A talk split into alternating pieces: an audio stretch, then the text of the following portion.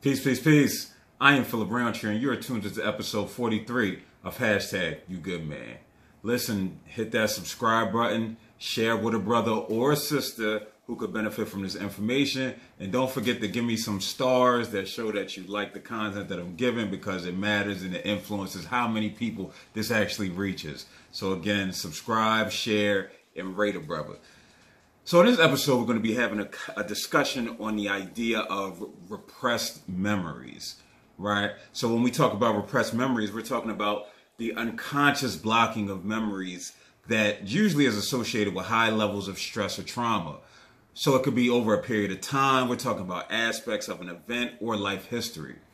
And this was brought to light, one, because I'm writing my memoir for those who don't know, and I'm writing a memoir about my life and also, when I go out to speak, I usually have this conversation about an experience that I had when I was probably about in eighth grade.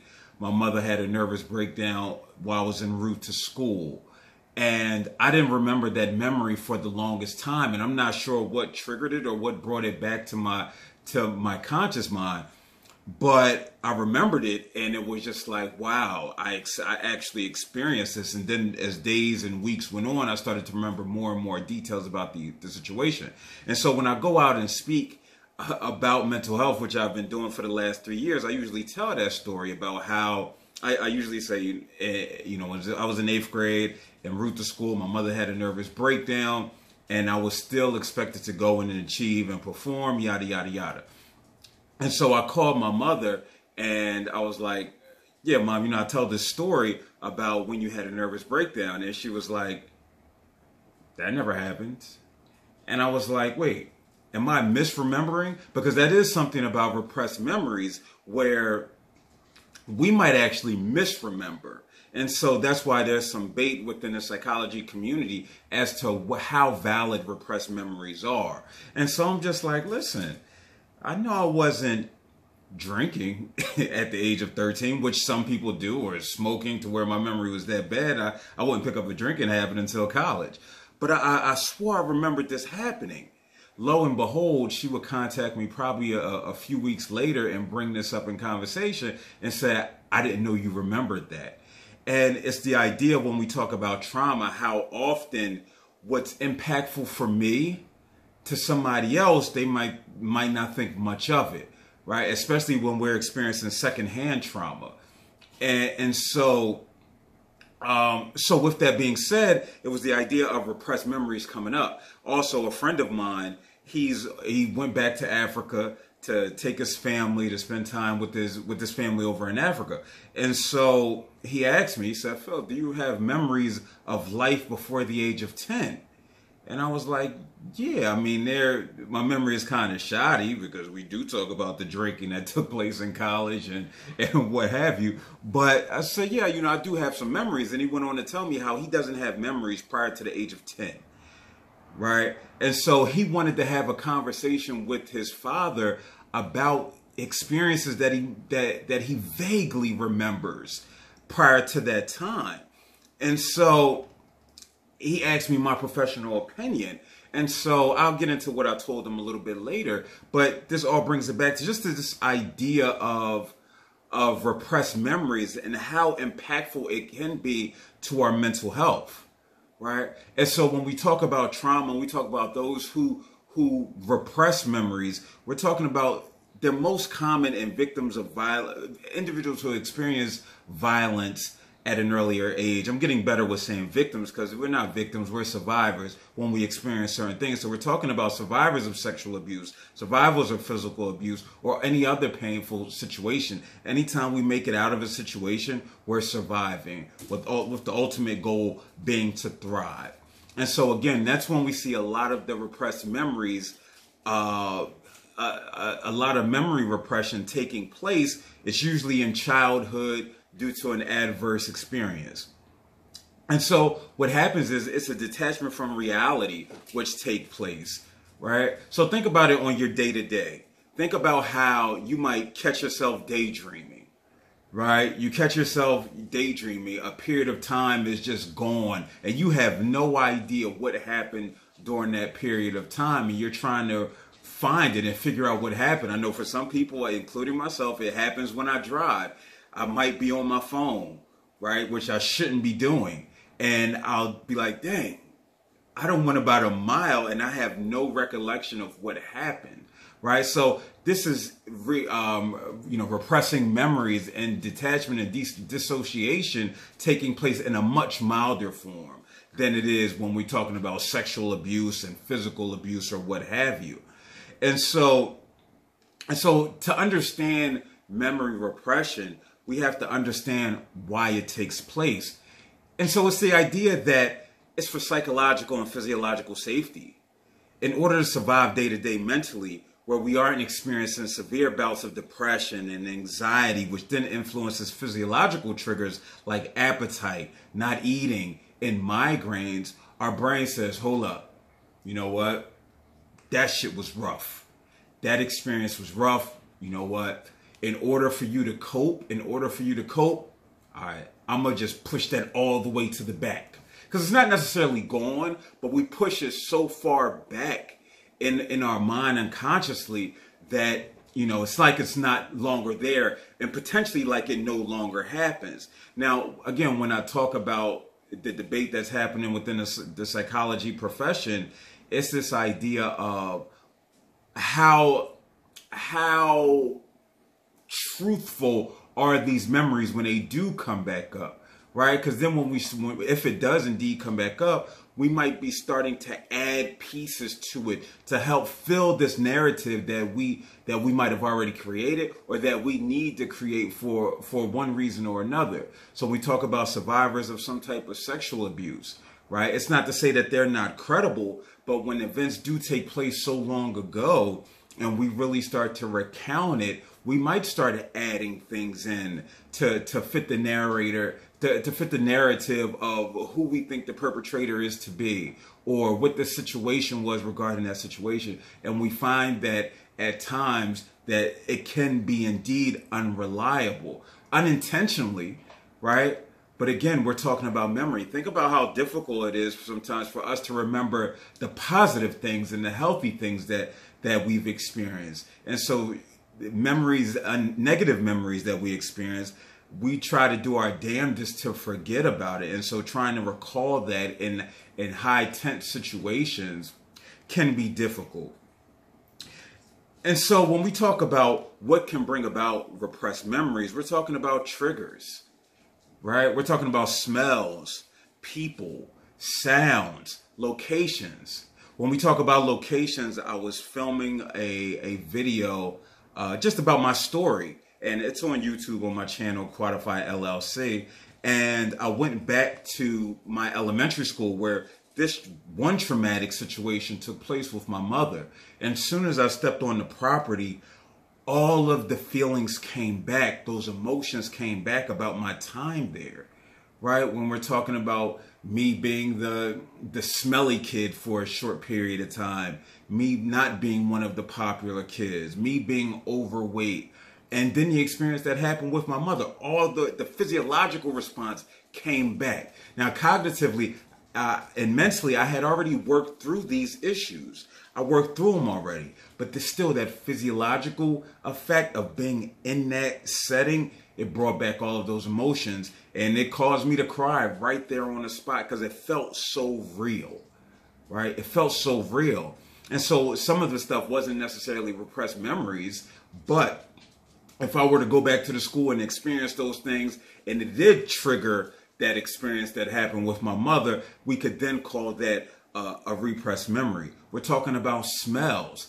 Uh, it, you know, it's a story that Charlemagne tells. If you're not familiar with Charlemagne from the Breakfast Club, he talks about how he was sexually abused by his babysitter. She was older, and what what caused it to stop was the smell of her Jheri curl right? The smell of her Jheri curl caused him to stop. Now, I'm sure if he's in a setting, now granted, people don't wear Jheri curls anymore, but you still have activators or what have you, and he tends to laugh and make light of it when it's very, it, it is indeed a serious situation where a lot of, you know, young boys and men have been sexually abused by babysitters, both men and women. and it's viewed as an expectation, uh, a badge of honor to, to have sex with somebody older, even though it's in a, a, chi- a form of child abuse like, like his was. But if he did smell that activator, right, that the Jheri curl juices that he makes light of, it could very well indeed put him back in that space. And that's what we see a lot of with sexual abuse victims, sexual abuse survivors, forgive me. And we see that that certain smells might trigger them the smell of the cologne or the smell of the perfume or the smell of the location if it happens somewhere um, outside of the home or potentially inside of the home locations like the basement people can be triggered by by going to a specific room right? The attic, the basement, or various places. Then we're talking about people. There's a lot of times when survivors of some type of abuse see their perpetrator. They may see them and it may all come back to them. But the fact that it's been out of sight, out of mind, and I repress these memories just by seeing the individual may trigger specific events that happened, right? Or you can know that Mr. So and so or Miss So and so did something to me right? But I can't recall the specifics. And then by seeing them, the specifics just hit you like a ton of bricks, right? So a lot of these things fall under the umbrella of post-traumatic stress disorder, uh, post-traumatic PTSD. I can't get it out. It falls under PTSD because this is what we see for those who, again who've experienced any type of traumatizing situation. We the effects would bring about the the mental and physiological response right? So the next question is should we attempt to recover memories? It depends. When we talk about when we talk about the situation I brought up earlier with the friend of mine who was going back to Africa to see his father, his concern was that by having the conversation with him might strain the relationship that they've grown worked so hard to build. And so this is what he has to do. He has to sit and measure and, and, and take inventory as to the cost and benefits of him bringing up the situation. For some people, if you're already in a good place, a solid mental health, uh, foundation of mental health where you're you're thriving and you're feeling good about it, yes, you may have questions, but it may jeopardize your mental health, then I would recommend no. Right? But if you're continuously thinking about it and it's continuously on your mind and it's a part of your process and wanting to understand what took place and what happened, then you might have to, to bring about those memories. Uh, so again, it's about understanding what you what you tend to gain from it, or and or how it could potentially negatively impact you. And so for him, I can't tell him yes or no right? That's something that he has to feel his way through. He has to listen to himself. We have to listen to our bodies. We have to listen to our mind and our spirit. If he gets under there and it's eating at him, right, then he needs to bring it up. Now, the response is going to be the response from his father. But maybe he just needs to get it out in order so he doesn't perseverate on it for, for longer periods of time.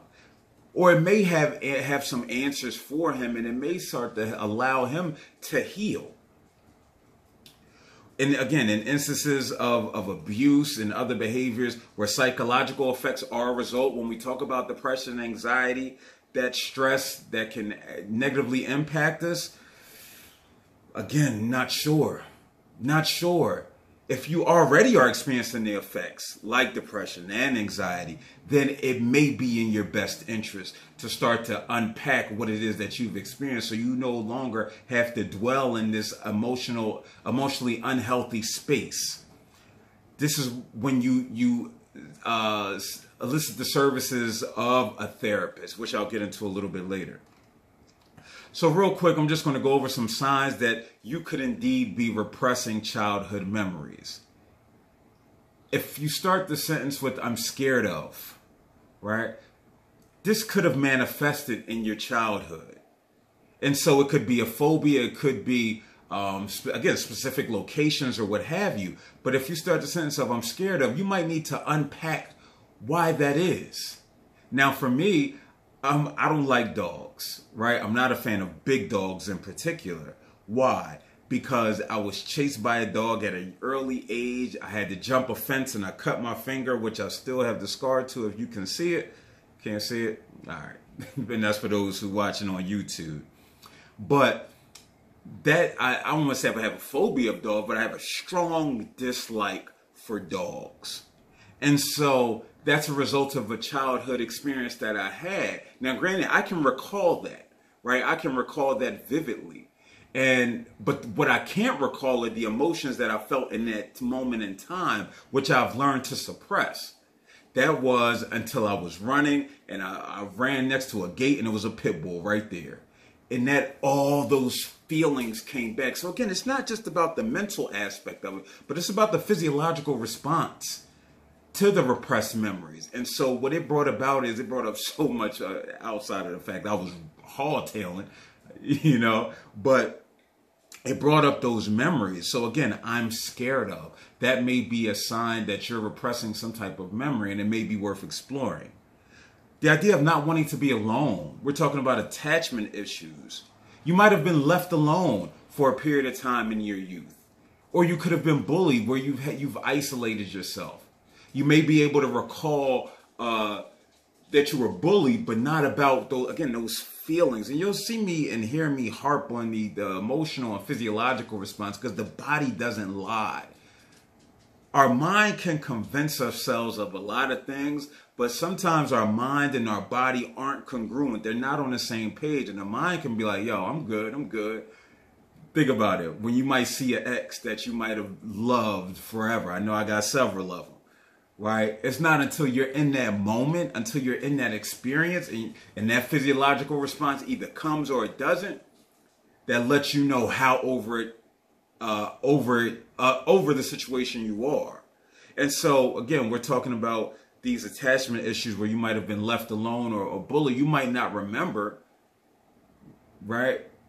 But again, that can be a repressed memory because you did experience that at such a young age. And so it's better to push it out of your mind again so you can survive and hopefully thrive. And, and as I talked earlier about specific symptoms and triggers, I hate that smell. The smell is, is so powerful. Smell is one of our most powerful senses that we have, right? And so, again, abuse survivors, they may be triggered and it may remind them of a situation. It may be offering them more detail, more information into that situation. And so again, if you find yourself being triggered from these, or you might be scared of something, you have this this this fear of being alone, it may be something worth exploring in therapy, which I identify as being a solution. Listen, when we talk about repressed memories, it's important that we go to a therapist who's well versed in trauma if you listen to my how to uh, how to find a therapist podcast, which is a few episodes ago, go check it out. There's so many different specialties and concentrations and expertises that therapists have. Everybody isn't an expertise in in working through repressed memories because when those memories come up, you better need to know how to deal with them, especially in the instance when we're talking about sexual and physical abuse, because this can be the the determinant factor as to whether a breakdown occurs or if the individual is able to work through it. And so every therapist isn't equipped for that.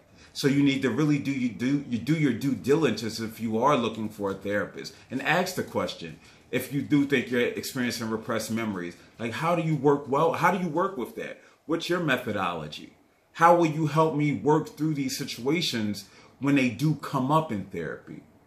Will you will you tell me will you encourage me to calm? Will you um, do you have some type of stress ball? Do you have, you know, what what are your techniques to help me decompress and de-escalate? Is a question that that we have to ask, especially if we're looking for a trauma-informed therapist. This is a delicate situation that needs to be treated as such. We can't just, when a repressed memory comes up, uh, it's coming up for a reason. We have to truly understand why. So I advocate if you can't go to a therapist, write it down. Write down what you're experiencing in that moment. Get it out. Get it out. Don't try to repress it. Get it out in a healthy way. Right? So listen, I appreciate you all for tuning into this episode. So what I have coming up.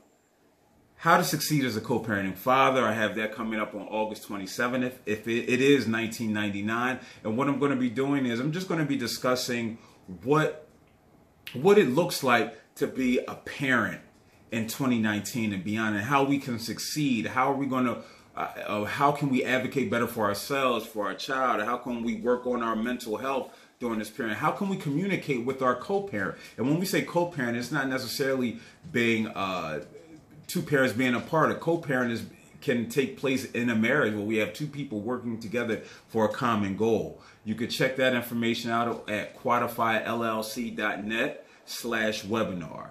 As always, I have wellness coaching services that i offer, mental and emotional wellness coaching. You could check that out at quantifyllc.net. I also have my book club that I started with dedicated to men's wellness. That is at quantifyllc.net slash book club that will be meeting on September 11th, 2019. It's all virtual, so you can do it from your phone. The first book that we'll be reading is Heavy by Kiese Laymon. Follow me on Instagram and Twitter, even though I'm not on Twitter, at Phil underscore Quantify. And again, check out the website, www.quantifyllc.net. I appreciate you all. Peace.